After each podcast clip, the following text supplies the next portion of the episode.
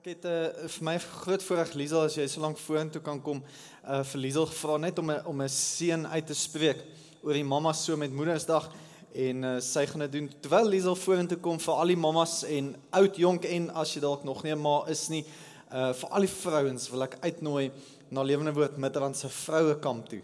Dit gebeur die 30ste Augustus, 31 Augustus, 1 September en uh, Liesel wat aan hoof is van ons vrouebediening hulle werk kliphard aan hierdie kamp. Ek kan nie vir jou sê hoe werk hoe hard werk hulle hier aan nie en dit gaan fenomenaal wees. So as jy meer inligting soek na afloop van die diens, gaan Liesel beskikbaar wees. Maar nou eers vir al die mammas, uh, Liesel baie dankie vir die voorreg wat ek het dat jy hierdie doen vanoggend vir ons mammas en um, ons sien uit na die seën wat jy spreek oor hulle.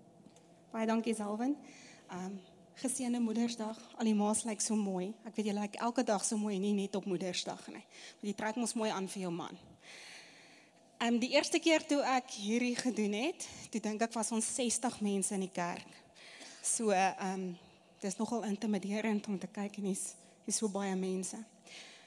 Ek het eintlik by die Heilige Gees en by die Here gaan stil word om te gaan kyk wat wil die Here vir my sê as mamma oor my drie kinders. En ek wil gou gee al die mammas met hulle hande opsteek wat dogtertjies het. Kyk ons is baie en ons is gebless met klomp nuwe baba dogtertjies ook. En ek wil nou sê dis nie dat jou seentjie minder belangrik is nie, maar die Here het hierdie boodskap spesifiek vir mammas met dogtertjies want toe hy met my praat toe sê hy you are raising the next generation of moms. En dis nogal profound. Want hulle kyk na ons om te sien wie hulle moet wees eendag as mammas. En dis wat die Heilige Gees vir my kom gee het. Hy sê who you are and what she learns from you will determine who she thinks she can be. En dit was nogal vir my te dink dat jy twee oogies of vier oogies of ses oogies as jy meer as een dogter het wat kyk wat jy doen en hoe jy dit doen en hoe jy jouself sien. En ek het vir die Here gebid en vir hom gevra, Here, wat is die beste geskenk wat ek vir my dogter kan gee? En sy antwoord was to show her that your identity is in me. En dit was nogal vir my um en en Heilige Gees is ons gaan praat ook oor die Heilige Gees. So dit was my nogal snaaks hoe hy ding doen. So 3 jaar terug toe ek gebless deur my man met 'n nuwe kar. En ek klim in en ek het kar seker so 2 weke gehad en ek klim in en ek sien, "Oh wow, iemand het op my venster gaan skryf." En ek het onmiddellik so benoud geraak want dit vir my gelyk na 'n permanent maker. En toe ek uitklim en gaan kyk toe is daar gesteken. En kom by die huis en is in 'n toestand sê eerste vir my dogter luister iemand het op my kar gesê ek weet nie om dit vir jou pa te sê nie. En hy sy sê toe vir my mamma dis die designer van daai shape het sy naam op die kar gaan sit. En ek wil vir jou sê as mamma vandag dat God die designer van jou sy handtekening in jou kom sit het en hy het soveel amazing potensiaal in jou gesien en hy kies jou toe om jou kinders groot te maak. En ek vra toe vir die Here, wat is my boodskap vandag vir julle? En dit voel asof ek vir mammas bietjie hard op mammas vandag is. Maar ons kam gaan oor identiteit. En um dis baie snaaks toe ek lees um Genesis 1:26 sê God um you are created in my image and likeness. Hy het nooit gesê you are created in my identity nie. Want image and likeness beteken soveel meer as identity. Die wêreld kom leer ons identity. En leer ons waar ons faal, waar ons goed en waarna ons nog moet reis. En God se woord doen dit ook. Die refleksie uit sy woord kom sê vir ons hoe ons as mammas moet wees. Ek dink in Spreuke praat hy en dan dink ek iets harsh God because we need to step up to get there. Maar dan is sy grace daar vir ons and that's sufficient. En dis die boodskap wat ek vandag vir julle het. Um leer haar meer oor die volgende. Leer haar meer dat haar refleksie in God se woord meer waarde het as 'n refleksie in die badkamer spieël.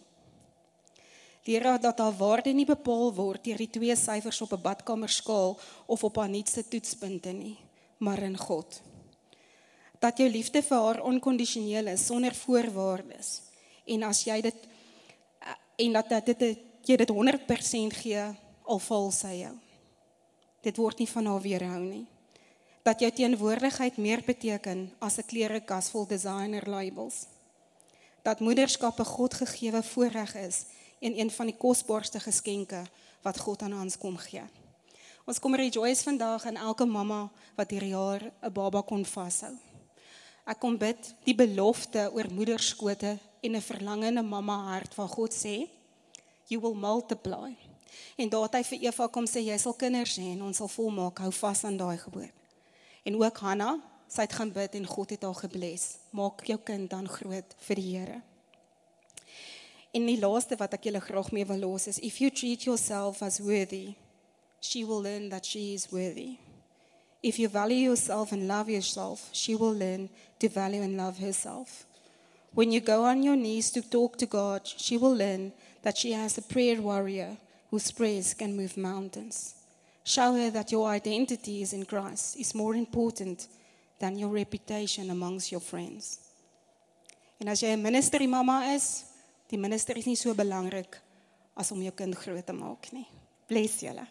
Amen. Dankie Liesel. Amen. Dames, julle gaan uitmis. Uitmis as julle nie regstreef vir daai kamp nie en vat jou vriendin saam, vat jou ma saam. Is ontwerp van jonk tot oud so ehm um, en en Liesel hulle werk baie hard daaraan en en kom ons gee vir Liesel lekker 'n klap weer vir daai amazing woord. Great. Is jy opgewonde oor die woord? Kom aan, dankie vir die twee wat opgewonde is. Ons begin 'n nuwe reeks en en ehm um, uh, die gaan oor die Heilige Gees, gaan oor die Heilige Gees en ons gaan vir die volgende 4 weke gesels daaroor en ek wil jou regtig waar encourage um, as as ek vir jou sê hierdie is hierdie is probably die belangrikste 4 weke in jou lewe vir 4 Sondae. Uh, kanselleer wat jy moet wat jy as jy 'n uh, visvangtripie gereël het kanselleer. Um, as as ek uit my hart uit kan vir jou vra is hierdie probably die belangrikste 4 weke van jou lewe uh kerkgewys um en en oor oor oor hoe ons die Heilige Gees sien, hoe ons hom ken en wie hy is want van ons ken hom en van ons ken hom intiem maar van ons weet glad nie van hom nie en van ons is reg bang vir hom. Hallo? It's that thunderbolting. Het jy het jy al daai predikers op die TV gesien? It's thunderbolting and lightning and I am getting very very frightening. Hallo. Ek wil mense val om en en en en en mense begin preek in in diep stemme en ek bedoel die bas word opgesit en dis weird. Maar so weird net omdat ons raamwerk hoe mense hom vir ons kom kom kom verpak het, maak ons baie keer bang en dan verwerp ons eintlik die persoon van die Heilige Gees oor dat iemand anders te hom anders te verpak het as wat ons groot geword het. Hallo? So ek wil jou kom voorstel aan die persoon van die Heilige Gees. En ek wil jou kom vra om eintlik op 'n nuwe skoon filter en skoon bladsy te begin wanneer ek jou gaan voorstel aan die Heilige Gees. So vir die volgende 4 weke gaan ons daar gesels. Vanoggend se titel is verfrissend vars. Volgende week gaan ons gesels oor oor Pinkster en die betekenis van Pinkster. Waar kom Pinkster vandaan?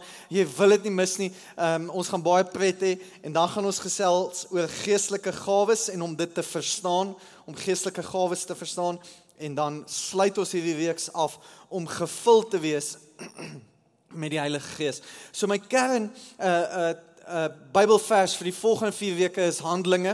Handelinge 19 van vers 1 tot 2 gaan ons gebruik vir die volgende 4 weke en gaan die gaan die basis wees vir die reeks. Nou net om Handelinge te verstaan, die eerste 4 boeke van die Nuwe Testament is die evangelie. Dit gaan oor Jesus Christus. Ek bedoel die evangelie gaan oor sy goedheid en wat hy vir ons kom doen het en dat hy ons gered het. Handelinge is die 5de boek in die in die in die Nuwe Testament wat gaan oor die vroeë kerk, wat gaan oor die vroeë kerk. En as jy met Handelinge begin en Handelinge gaan lees, gaan jy sien dat Handelinge begin met die Heilige Gees. Dit begin met die Heilige Gees, maar hier wat ons nou gaan lees in in hoofstuk 19 is is is 'n paar dekades later in die boek Handelinge en nog steeds is hulle besig met die Heilige Gees. Nog steeds praat hulle oor die Heilige Gees en vandag nog is wat hier gebeur so relevant op my en jou. En wat gebeur in ons lewens. So lees asseblief saam met my Handelinge 19 vanaf vers 1 en 2. Terwyl Apollos in Korinte was, ek bedoel hy hy die gemeente van Korinte toegespreek, daar's het Paulus deur die binneland gereis en in Efese gekom. Dis waar ons die boek Efesiërs vandaan kom. Efese gekom. Daar het hy 'n groepie gelowiges gekry. Vers 2. Vir wie hy gevra het, het julle die Heilige Gees ontvang toe julle gelowig geword het? Ons het nog nie eens hulle hulle hulle antwoord en sê ons het nog nie eens gehoor of die Heilige Gees al gekom het nie, het hulle geantwoord. Ek bedoel hier is 'n 'n paar dekades later vanaf die uitstorting van die Heilige Gees en Paulus kom vra hulle, het julle gehoor van die Heilige Gees? En hulle antwoord is nee, ons het nog nie. Ons ons weet nie eintlik van hom nie. En ek wil vir jou sê, vandag nog is daar mense wat hom as persoon nie ken nie. En en nie omdat nie omdat dit jou skuld is dalk nie, maar dalk net omdat iemand hom verkeerd verpak het en en dit dit dit laat ons ongemaklik voel en sê nee eintlik wil ons ons ons is ons is tevrede met met Jesus Christus as die persoon van Jesus Christus. Ons is tevrede dat hy ons gered het en ons is tevrede dat ons hemel toe gaan. Maar daar's soveel meer vir ons. En ons mis uit op die persoon van die Heilige Gees en wat hy kom doen en en en intedeel die Engelse het dit nie vir ons maklik gemaak. Die Engelse vertalers van die woord van die Heilige Gees of die bedoeling van die Heilige Gees het dit nie vir ons maklik gemaak nie. Ek bedoel hulle hulle het dit in Engels kom vertaal as the Holy Ghost. Nou as as jy van spooke begin praat, is ek die eerste een wat gaan. Wil wat maar daar's 'n rede hoekom hoekom hulle dit nie vir ons maklik gemaak nie want hulle het eintlik nie geweet hoe om dit reg te vertaal nie. So in sommige vertalings het hulle hom vertaal as the, as the Holy Spirit en in ander vertalings as the Holy Ghost. God the Father, God the Son and God the Holy Ghost. En ons rede daarvoor en ons gaan net vinnig rondom die teologie agter dit kyk en en en en hoekom hulle dit so vertaal het. Sien ons daar's twee woorde. Ons twee woorde in die, in die Bybel vir Heilige Gees. Want die want die Bybel is in twee tale geskryf, is in Hebreëus uh Hebreëus geskryf en in Grieks geskryf. En om die Heilige Gees en die persoon van die Heilige Gees beter te leer ken en beter te verstaan, het jy nodig om te weet wat sy naam werklik is en werklik beteken. En ek bedoel die Heilige Gees, die woord Heilige Gees of die persoon van die Heilige Gees kom 800 keer in die Bybel voor. En die Engelse het nie geweet hoe om dit regtig waar te vertaal nie want hulle het nie hulle hulle was onseker en, en ek gaan vir jou wys hoekom. Eerstens in die Ou Testament net vinnig die teologie agter dit. In die Ou Testament in Hebreëus geskryf word is is die woord Heilige Gees, die woord in Hebreëus is ruach. Ek bedoel jy moet popcorn eet en dan moet bietjie popcorn agter in jou keel. Ruach.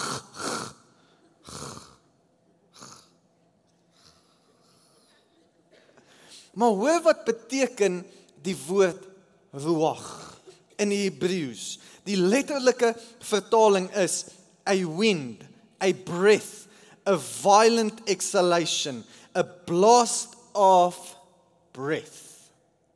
Ons sien dit in Genesis 1:2 sê hy die aarde was heeltemal onbewoonbaar.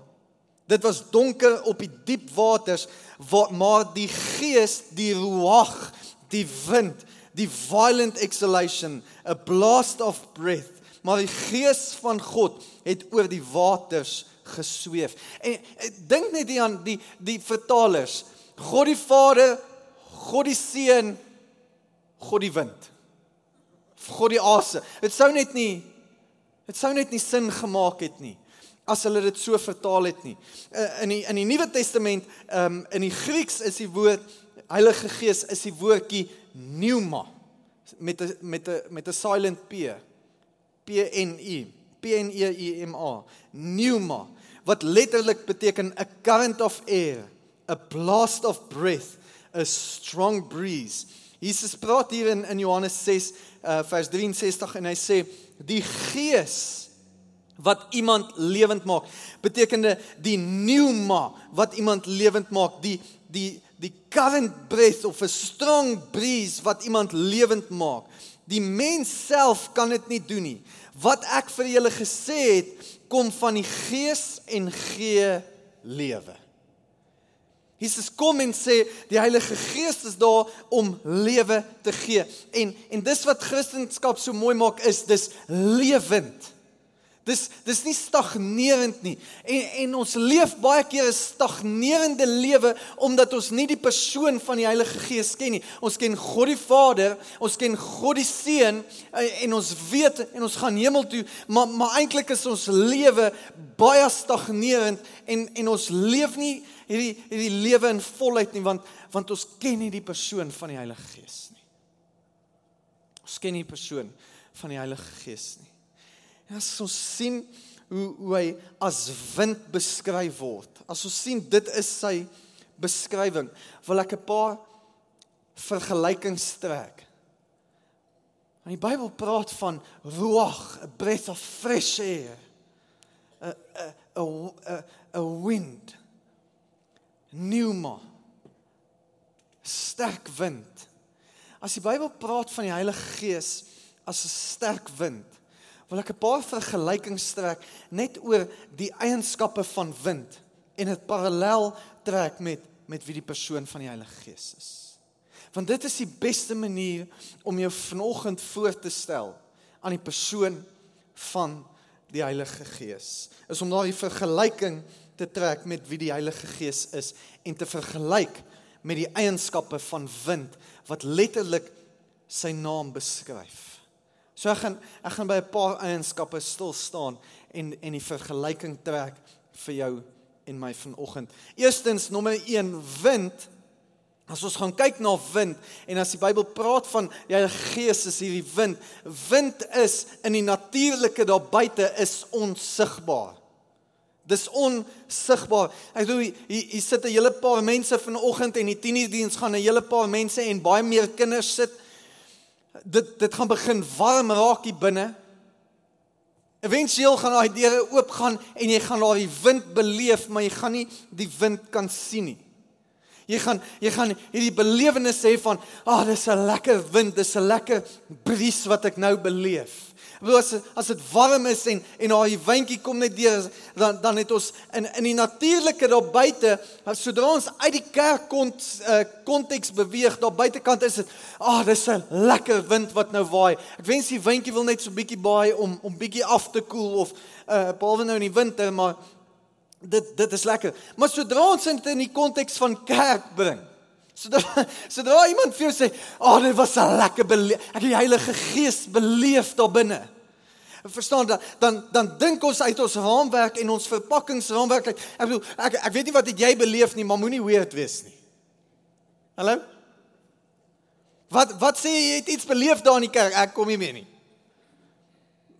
Want want ons sukkel om om om om om om om te verpak omdat ons uit 'n verskillende tipe raamwerke en kontekste uitkom. Ek bedoel as ek as ek net by by wyse van hande, wie's baie tradisioneel groot geword, hulle? Jy weet dit want hulle steek net een hand op. Wie Pinkster groot geword. Ek bedoel haleluja, prys die. Ek bedoel charismaties Methodist iemand daar agter. Want ons almal kom uit 'n konteks uit en en ek weet nie van jou nie maar maar as jy Pinkster groot geword het, moes jy net nie met die charismate gemeng het nie. En alwaaroor dit vir ons gegaan het is in tale bid en ons wou duiwels uitdryf. Maar maar vir die charismatiese ouens was dit anderste geweest. Hulle hulle wil profeteer en en hulle hulle wil vir die siekes bid en en hulle is baie weird geweest. Maar die tradisionele oogpunt is is dit dis vals lewing. Dis vals en bly net weg. En en ons het onsself so geformuleer en ons denkwyse was so gekondisioneer dat dat sodra, sodra iemand vir jou sê ek het die Heilige Gees so beleef, dit was so lekker. Eh, ek bedoel dan dan dan wat het jy beleef? Ek wil nie daar gaan nie. Want ons raak Maar as ons gaan kyk na die na die persoon van die Heilige Gees en sy letterlike betekenis is it's a breath of air, a fresh exhilaration of wind wanneer ons op buite uitstap dan beleef ons hom. Maar hy's onsigbaar. Hy's onsigbaar. Jesus praat met sy disippels voor die kruisiging. En die hele gesprek gaan oor die Heilige Gees. Gaan oor die Heilige Gees en wie hy is. En hy sê die volgende. Johannes 14 vers 16 en 17. Ek sal die Vader vra en hy sal vir julle 'n ander voorspraak sê die 33 vertaling. Die die ander vertaling sê 'n advokaat of die die Grieks daar is parakletos. Ek sal vir julle iemand stuur wat vir julle kom veg. Wat wat wat vir julle kom wees. Stuur om vir ewig by julle te wees. Ek sal vir julle iemand stuur. Naamlik die Gees, die nuuma van die waarheid. Die wêreld kan hom nie ontvang nie, hoor mooi, omdat hulle hom nie sien en hom nie ken nie, maar julle ken hom omdat hy by julle bly en julle sal en by julle in julle sal wees. Hy's onsigbaar. Ek bedoel baie baie julle kom kerk toe want daar's 'n belewenis. Jy kan dit nie sien nie, maar ek bedoel daar's daar's 'n moment. Ek ek het dit so nou-nou gehoor toe ons toe ons we're free, free forever amen. En en toe hulle stop, toe so Hy wil aan die klap, verstaan jy? Iemand en en daar was so 'n paar wat wat begin o, wag. Wag, wag, wag. Hulle is nog nie klaar met die sang nie. Maar daar's 'n belewenis. Jy kan dit nie sien nie. Jy kan dit nie beskryf nie, maar jy weet hy's hier want jy want want jy beleef hom. En jy kom nie terug kerk toe vir die instituut van kerk nie, kerk. Jy kom terug kerk toe Sondag vir Sondag omdat jy die Heilige Gees hier beleef. Kan hom nie sien nie. Maar jy beleef hom.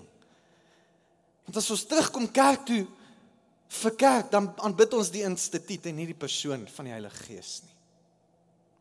Hy's onsigbaar. Ons kan hom nie sien nie, maar maar Jesus sê hulle hulle hulle hulle kan hom nie sien of ontvang nie omdat hulle hom nie sien en hom nie ken nie. Maar julle ken hom omdat hy by julle bly en in julle sal wees. En dis baie mense wat hom nog nooit beleef het nie. My gebed reg vanoggend was dat jy hom sal beleef soos nog nooit tevore nie dat jy hom tasbaar sal beleef.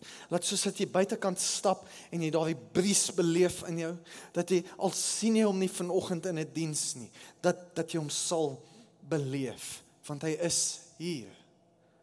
God Immanuel. Beteken God met ons. Tweede eienskap van wind wat ons kan vergelyk met die Heilige Gees is wind is onvoorspelbaar. Dis onvoorspelbaar. Ek bedoel dit kan kan in enige rigting gaan en en kan in enige rigting beweeg en dit is onvoorspelbaar. Ek bedoel daarom is daai daai oranje windkousies daar op op op die aanloopbane van van lughawens. Want daai ouens wil wil wil dadelik kan sien, wil real-time kan sien hoe lyk die wind op die aanloopbaan sodat die vliegtye kan kan land op watse aanloopbaan en dat hulle kan kies op watse aanloopbaan hulle behoort te land. Want dit is onvoorspelbaar, dit kan heeltyd verander.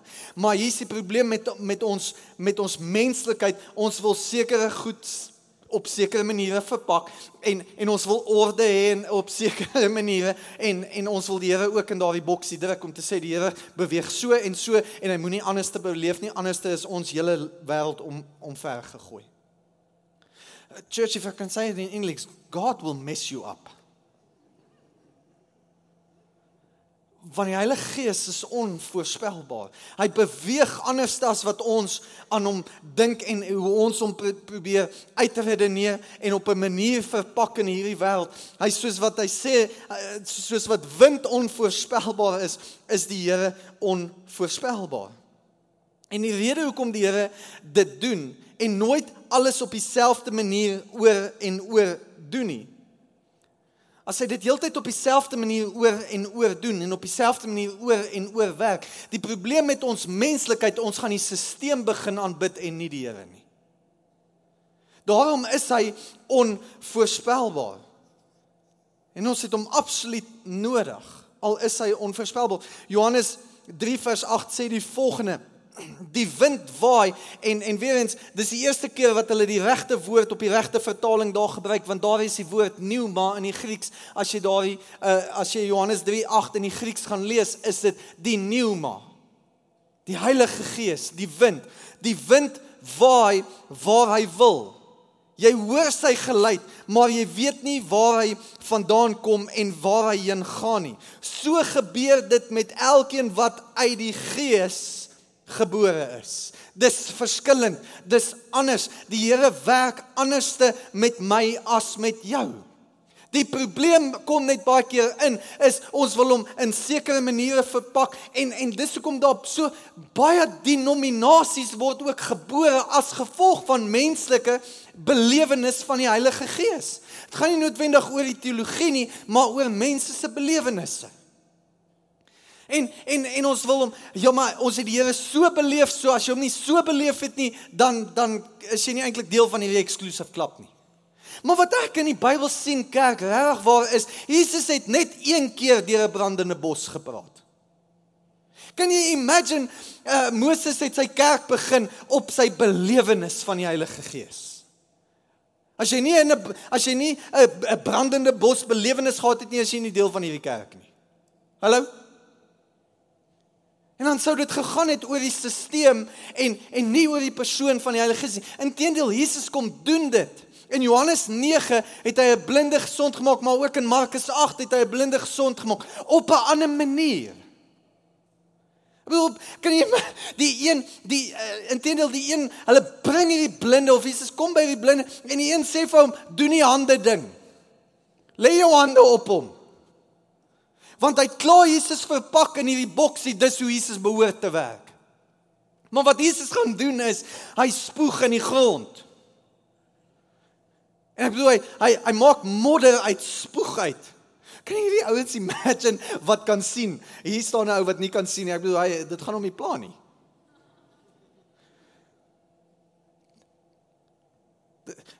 Dis Ek bedoel 'n paar katte gaan skiet sekerlik. Kom aan. Maar hier is Jesus en hy genees op 'n ander manier as wat hulle verwag het.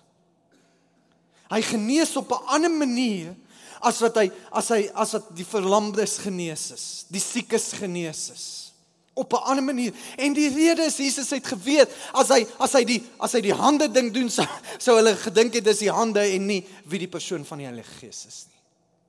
Hy's onvoorspelbaar. Ons kan nie 'n stelsel kyk die hierdie wêreld gaan nie herlewing beleef deur stelsels nie. Hulle gaan herlewing beleef deur die persoon van die Heilige Gees wat onvoorspelbaar is. Hy's onvoorspelbaar.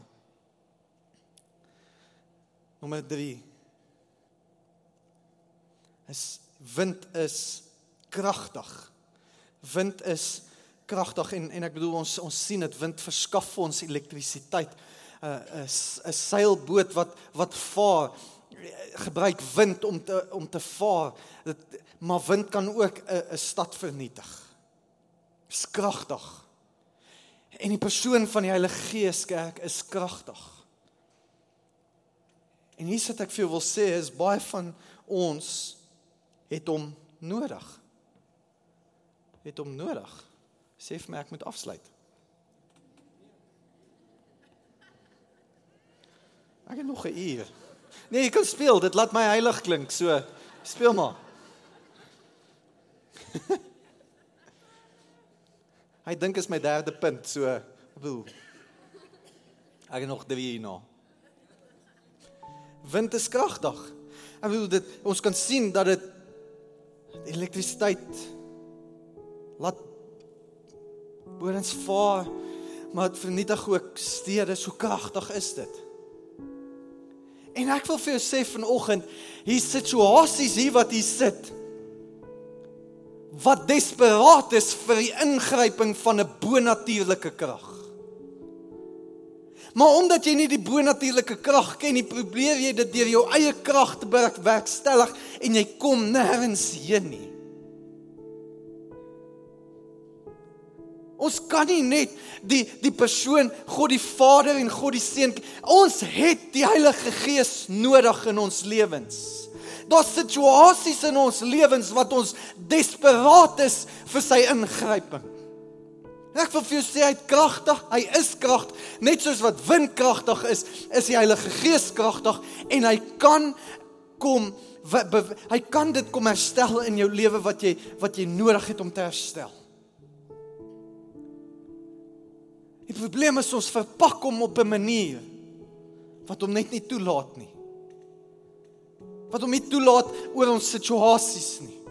Handelinge sê dit in Handelinge 1 vers 8 sê maar julle sal krag ontvang wanneer die Heilige Gees oor julle kom en julle sal my getuienis wees in Jerusalem sowel as die hele Judea en Samaria tot die uiterste hoeke van die wêreld. Julle sal krag ontvang.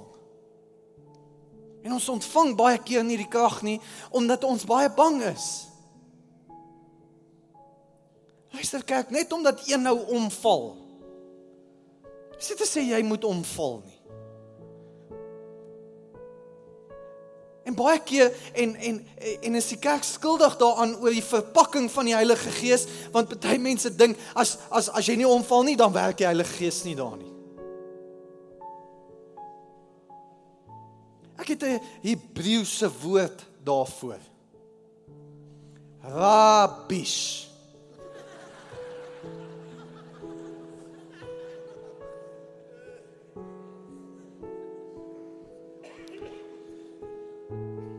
Hy gaan in elke situasie anders te werk. Ja, hy gaan kragtig dalk werk. Maar hy gaan ook gentle wees. Die Here ken jou situasie. Hy weet wanneer het jy 'n 'n 'n ingryping nodig. Maar hy weet ook wanneer moet hy saggies kom wees en kom herstel en kom opbou en kom lewe gee en kom wind in jou seile inblaas want van julle sit hier en daar's geen meer wind nie. Jy beleef nie die wind nie. Jy stagneer maar hy's kragtig. Charles Finney die volgende sê, hy's uh, meeste mense beskou hom as as he's the father of of um revivalism in the 19th century. Baie sterk meer eintlik in in Amerika. Maar ek bedoel hierdie ou in, in sy eie woorde het hy gesê ek's dood. Ek ken die Here intellektueel. Ek ken hom, ek weet wie hy is intellektueel. Maar my lewe is is so dal en so dood en hy sê die volgende toe hy toe hy gedoop was met die Heilige Gees. Toe hy beleef het hoe die Heilige Gees oor hom kom. Toe hy hierdie Handeling 1 vers 8 beleef, jy sal krag ontvang.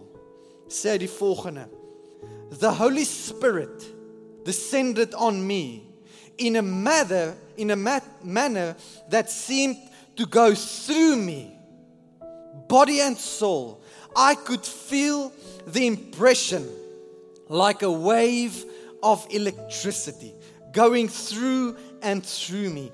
Indeed, it seemed to come in waves and waves of liquid love. It's beautiful. For I could not express it in any other way. It seemed like the very breath of God. Dis wie hy is breath of fresh air. Ruach, 'n nuwe maan. Van julle het die krag van die Heilige Gees nodig in julle lewens. En is krities dat julle dit sal beleef. Because you're going nowhere slowly. Ons geen wind meer in julle seile nie.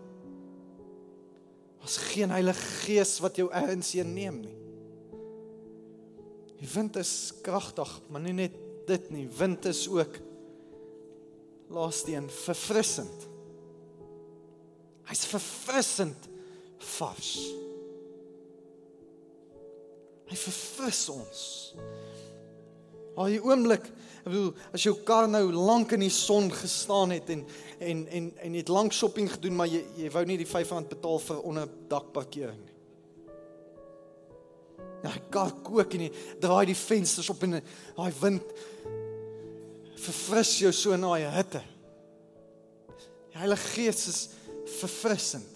1 Korintiërs 2:9-10 sê wat die oog nie gesien het omdat en en en hierdie om dit mooi te vir verduidelik want mense verstaan nie altyd hierdie vers nie maar maar maar as jou oog dit nie kan sien want hy sal dit nie reg verstaan nie staan hierso wat die oog nie gesien het nie en die en die oor nie gehoor het nie want as jy dit sou hoor sou jy dit in elk geval nie geglo het nie wat die oor nie gehoor het nie en wat die hart van die mens nie opgekom het nie dit het God gereed gemaak vir die wat hom liefhet. Aan ons het God dit deur die Gees bekend gemaak. Daai daai goed wat hy vir jou het en instoor het, daai verfrissende goed wat hy vir jou het. Het ons beleef dit nie. En as ons dit sou beleef uit ons menslikheid sou ons dit in elk geval nie kon kon begryp het nie. Maar omdat die krag van die Heilige Gees in ons is en omdat hy dit vir ons openbaar het, is dit verfrissend vir ons beleef ons dit soos nog nooit tevore nie. Ek ek ek wil jou nooi op hierdie reis tog saam met my. Hierdie volgende 3 weke om te commit om die persoon van die Heilige Gees te kom leer ken. Om om uit 'n nuwe filter te kom kyk. En en ek wil net vir jou clarity bring. Want ek weet die wêreld en en en die TV en het die verpakking dalk weird gemaak. Ek bedoel party kerke val jy net om en party kerke word jy omgestamp en ander kerke bid in tale. Ek bedoel ek het groot geword. Spring haar tannie in die middel van 'n preek op en sy laat wiel in die tale. Dan staan 'n ander oom op want ons Pinkstermanne het geglo jy moet dit uitlê net daar want dis wat die Bybel sê. Hy het groter later geword en besef dis altyd dieselfde tannie en dieselfde oom. Bietjie weird. Ek dit het my bang gemaak want ek ek ek ek kon nie bid so sy nie. En sy het woorde gesê wat fuck my ma. Wat sê hy tannie? staan in die verpakking. En ons wil hom nie aanvaar nie want Maar selfs nou, vir party van ons, selfs as ons hom gaan aanvaar, moet ek of baie make-up dra of geen make-up nie, want chunk gaan ek chunk. En dan huiwer ons.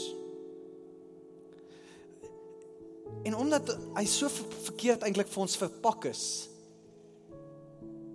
intee bly ons weg van die Here af. Van wat hy in sy volheid eintlik vir ons het. Ons ken God die Vader en ons ken God die Seun en ek gaan nou gesels vanaand oor oor die drie rolle maar ons beleef nooit die Heilige Gees en en ons experience nie sy sy rol in ons lewens nie. Teen die Bybel sê dit so. En vir amper vir sê al diep asem. Ek gaan nou afsluit, ek's amper klaar. Al diep asem. Hoor wat sê die Bybel? Sê Efesiërs 4 vers 30 in die message. Hy sê don't grieve God. Don't break his heart. His Holy Spirit moving and breathing in you is the most intimate part of your life, making you fit for himself. I say don't take don't take such a gift for granted. Don't take the gift of the Holy Spirit for granted. Ja, maar selfs hoe doen ek dit? Hoe hierdie geskenk wat hy vir ons gegee het. Hoe hoe doen ek dit? Hoe beleef ek hom? Hoe maak ek hom deel van my lewe? Ek wil ek wil jou nie oortuig nie, ek wil hê die die woord van God moet jou oortuig vanoggend. Maar nommer 1 wat jy gaan moet doen want ek moes hierdie doen. Is laat vaar jou vrese en jou wanpersepsie. Laat vaar jou vrese en jou wanpersepsie. Ons almal het 'n lysie, verstaan? Ons almal het ja, maar wat as ek omkletter? Wat as wat as ek Wat as ek nie in tale bid nie? Wat as ek nie 'n gawe laat vaar daardie vrese? Bybel stel dit soos as volg en sê in in in Spreuke 3 vers 5. En en ek wil amper sê kerk lees dit net saam met my die eerste twee woorde. 1 2 3 kan julle lees 1 2 3 Trust God from the bottom of your heart and don't and don't try to figure out everything on your own. Laat vaar jou vrese. Laat vaar jou wanpersepsies. Nommer 1, nommer 2. Gee jou alles. Wat amper in Engels sê go all in. Go all in. Gee jou alles in elke area. Ons gee baie keer ons ons ons alles in in die area van God die Vader en maar maar maar maar nie in die Heilige Gees nie. Ek wil vir sê in elke area. Kom met tot die proses in elke area. Gee jou alles. As die kerk sê groep is jou lewe, ek wil al al vat jy 'n timeline van van van die volgende 6 maande wil ek jou amper uitdaag. As as jy sê dan 6 maande is te lank, 3 maande. 3 maande. Gee jou alles. As ons sê jou groep is jou lewe, ek wil join 'n groep vir 3 maande en kyk of jou lewe nie beter word nie. Kyk of jou lewe nie transformeer nie. Kyk of daar nie lewe kom en lewe in oorvloed As ons sê join die dream team because serving saved people serve people en en en meeste van die dream teamers geniet die diens die meeste die een wat hulle gedien het. As jy sulke goed hoor, gee jou alles. Hy sê in Jeremia 29 vers 13: "Julle sal vra na my. Julle sal vra na my wil en julle sal dan my wil ken as julle met die helfte van jou hart daarna Nee, jou hele hart. Julle wat hy sê julle sal my ontvang as jy met jou hele hart. Jou hele hart. Ek moes ek moes all in gegaan het. My gesprek met die Heilige Gees was, okay, ek gaan jou toelaat, maar jy beter jouself mooi gedra. Verstaan? Bang. Nee nee. Here, dit wat U vir my het, I'm going to go all in ek, ek gaan laat vaar en ek gaan ek gaan u my alles gee. En nommer 3 nommer 3 is ontwikkel 'n intieme vriendskap. 'n intieme vriendskap met die Heilige Gees. Intieme vriendskap. En hier is sy rol vir jou. Hier is die Heilige Gees se rol vir jou om naby jou te wees. God die Vader God die Seun al twee te rol in ons lewens. En ons vind die rol van God die Vader en ek sluit met hierdie vers af en God die Seun en God die Heilige Gees in in hierdie volgende vers wat 'n benediction is, 'n afsluitingsvers is. Hy sê die volgende in in die message vertaling 2 Korintiërs 13 vers 14. The amazing grace of the master Jesus Christ dis sy rol. Hy het gekom vir redding. The amazing grace of the master Jesus Christ. The extravagant love of God and the intimate friendship of the Holy Spirit be with you. God die Vader se rol is liefde. Is om jou lief te hê.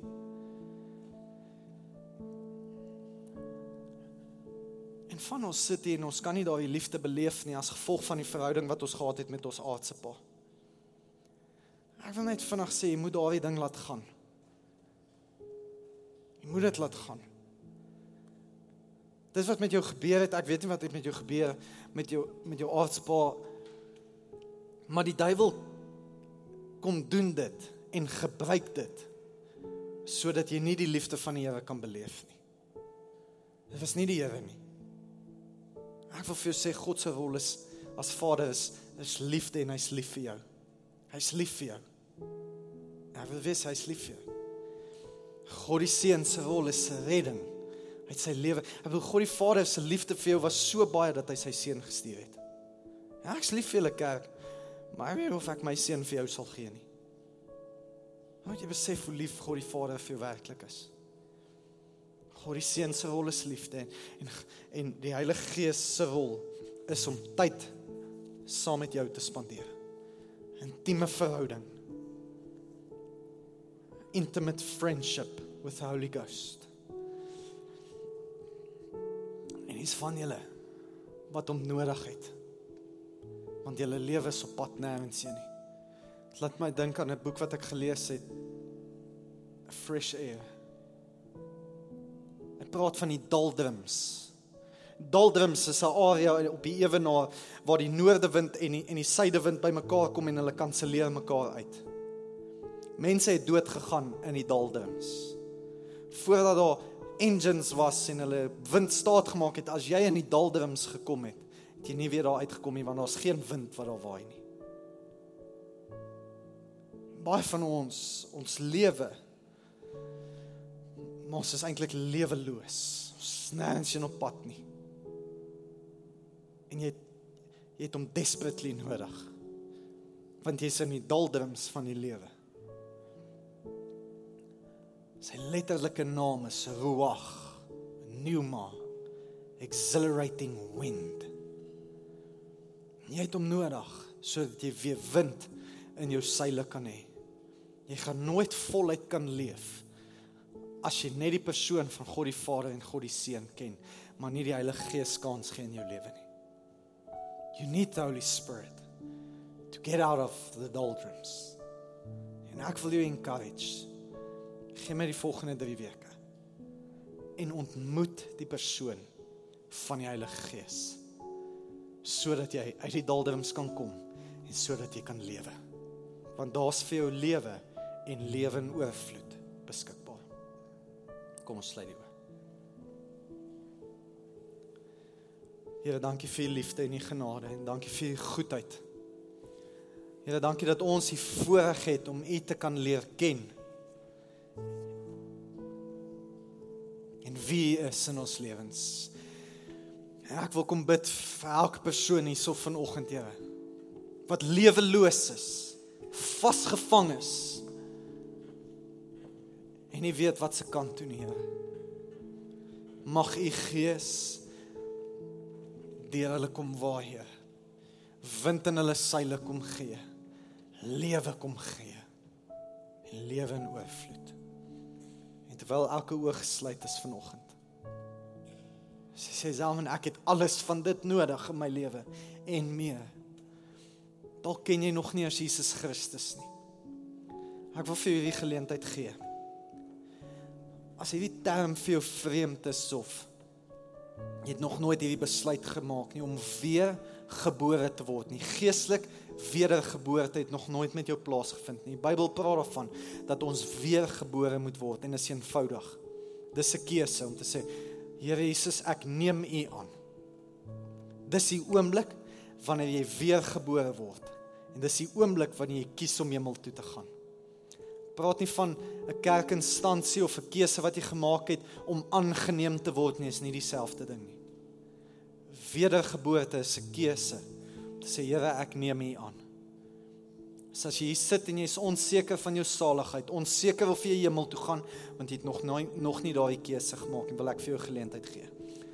Ek gaan net vra dat jou hand opsteek en weer laat sak. Ek gaan jou vorentoe nooi nie, ek gaan jou expose nie, ek gaan jou nie weird laat voel nie, ek gaan net vir jou bid. Dis al. Sy sê Selwyn, ek het Jesus nodig. Ek wil hom aanneem vanoggend. Wil jy nie net jou hand opsteek en weer laat sak? Almal se oë is gesluit. Dankie. Dankie. Dankie, jy kan weer laat sak. Dankie. Baie dankie. Baie dankie. Baie dankie. Daar het 'n hele klompie hande opgegaan en ons gaan bid. Ons gaan sommer hardop bid die res van die familie agter my aan. So bid hardop hierdie gebed agter my aan. Here Jesus, ek kom vanoggend en ek kom verklaar dat ek 'n sondaar is. Maar dankie dat U vir my gesterf het en dat U bloed my sonde kom wegwas het. Here, ek kom nou en ek kom neem U aan as my persoonlike verlosser en saligmaker. En Here, dankie dat ek vir ewig gaan lewe in Jesus naam.